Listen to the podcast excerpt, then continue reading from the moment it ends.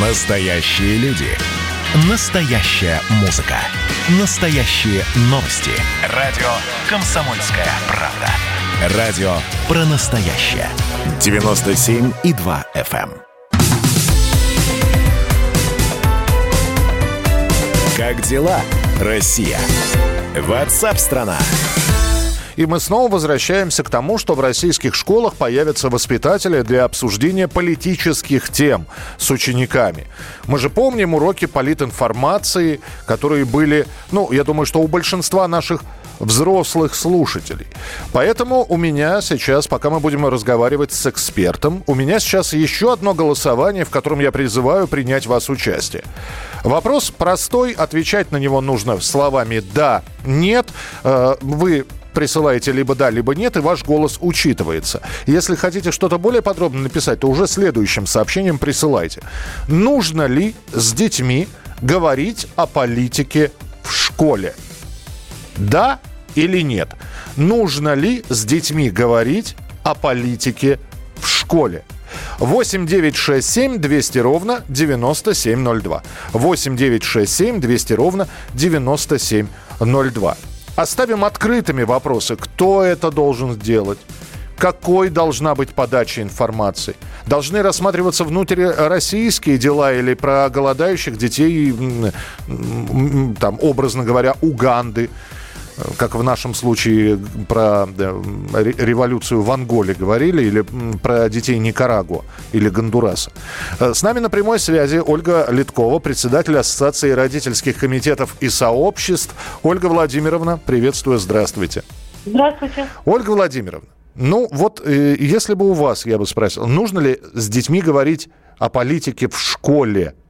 Не дома, не на улице, не факультативно, а именно вот в школе.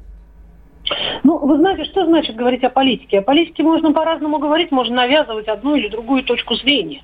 Поэтому, если и говорить, то очень ненавязчиво давая детям э, самим рассуждать да, на какие-то политические темы, э, аккуратно направляя их дискуссии. Поэтому э, то, как предлагается вот в данный момент сделать каких-то особых людей, которые там будут проводить, м, как, как это вот было в советское время, э, такую вот э, муссированную, я так понимаю, политинформацию этим заниматься. Советники А, директора школы по воспитанию. Да, ни много ни мало, да. Да. Э, Вот э, такие советники, э, которые именно политикой будут, э, политическими как бы, вопросами заниматься.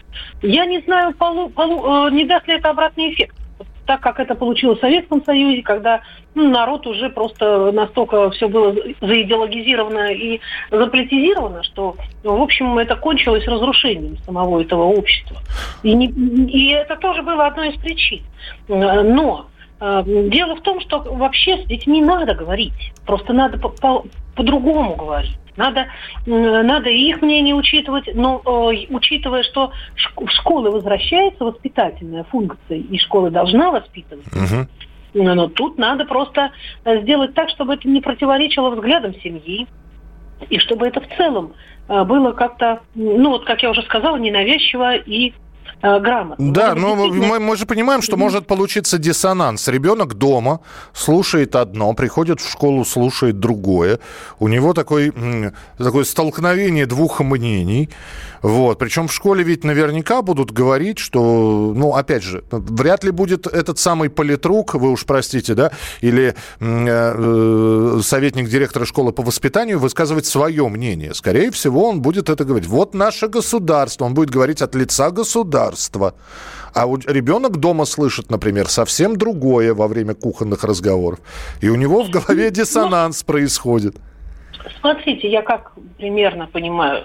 Э, Я понимаю так, что не нужно навязывать именно э, идеологическую точку зрения, но обсуждать и информировать детей о каких-то важных политических событиях, допустим, э, «Северный поток-2», да, вот есть классный час, Мгм. они там э, разные темы обсуждают, и эта тема э, тоже должна, мне кажется, имеет место быть, да, ну вот э, рассказать, что такое «Северный поток-2», что он даст для нашего государства, да, что мы для этого делаем и почему нам так противостоят.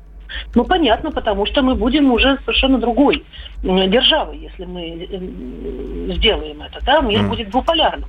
Но это, э, ну, хорошо бы, чтобы дети понимали, э, к чему мы идем в итоге, да, на, на международном уровне. Они сами это поймут. Тут не надо доходить до уровня ты за Навального или ты за Путина, а именно на нормальном, хорошем уровне объяснить, что такое э, какие-то другие государственные приоритеты, которые существуют. Вообще неплохо, чтобы государство само озвучивало их для начала, конечно.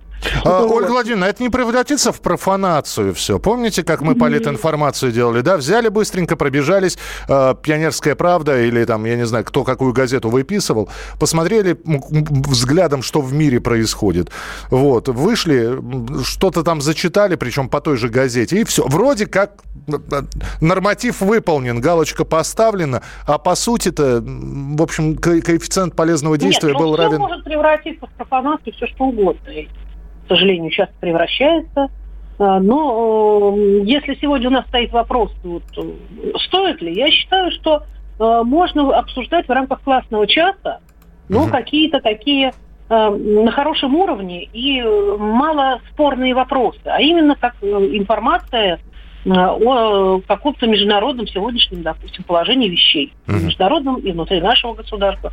Ну, но не доходя, конечно, до каких-то таких политических споров. Я понял, да, спасибо большое. Ну, услышали mm-hmm. ваше мнение. Э, Ольга Литкова, председатель Ассоциации родительских комитетов и сообществ. То есть, в принципе, не против, Ольга Владимировна, но, опять же, в каком формате все это будет преподноситься. Э, у нас идет голосование. Я напомню вопрос, который я задавал. Нужно ли с детьми говорить о политике в школе? Вы должны ответить «да», или нет. Ну, а потом уже в следующем сообщении, может быть, развернуть свою мысль. Это должны... Э, с Украины пришло, кстати. Это должны делать родители за чашкой чая дома при просмотре новостей.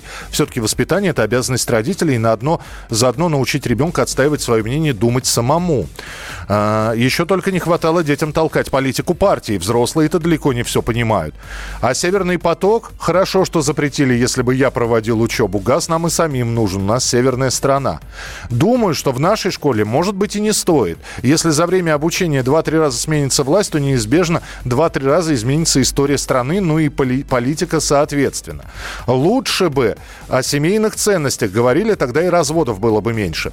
Цар, в царской школе политчаса не было, но все равно монархия пала. Ну, знаете, в царской школе закон Божий был, например. Э, да, ребятам выходить во взрослую жизнь, они должны знать, что происходит в стране и в мире. К сожалению, они знают э, все компьютерные игры, но не знают ничего о мире. Итак, продолжается. Давайте еще пять минут дадим для голосования. Нужно ли с детьми говорить о политике в школе? В рамках вот такой политинформации. Да или нет? 8 9 6 7 200 ровно 9702. Как дела, Россия? Ватсап-страна!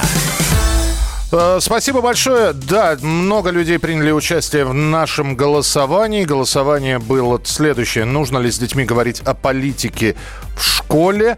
Э, да или нет? Вы присылали свои сообщения. Так, так, Здесь э, я не совсем некоторые сообщения, видимо, просто вы дополняете, что написали ранее, а мне надо сначала придут первое сообщение понять. А когда я вижу продолжение, я не совсем понимаю, о чем речь. Хорошо. Говорить о политике надо, объяснять классовый характер общества и то, что государство это всегда диктатура правящего класса. Сейчас буржуазия у руля. Пока. Угу. А, да, надо детей учить разбираться в политике. Это Сергей из Красноярска. А, так, э, детям это будет интересно. А, лучше бы о семейных ценностях говорили, тогда бы и разводов меньше было бы. А, а, так, так, так. Э, должны исповедовать идею самодержавия. Ясно. А, ну, давайте подведем итоги нашего голосования. Они следующие. На вопрос, нужно ли с детьми говорить о политике в школе, мы получили э, несколько сотен голосов. Голоса распределились следующим образом. 78% ответили, что да, в том или ином формате, в классном часе, в режиме политинформации, нужно говорить с детьми о политике. Я еще раз уточню, что мы оставляем за скобками вопросы, кто должен это говорить. Специально подготовленный человек. Он должен быть государственником. У него должна быть э, прокремлевская или, наоборот, либеральная позиция. Эти вопросы, это дополнительные. Но то, что с детьми нужно говорить о политике в школе, 78% наших слушателей ответили «да». И 22% ответили нет.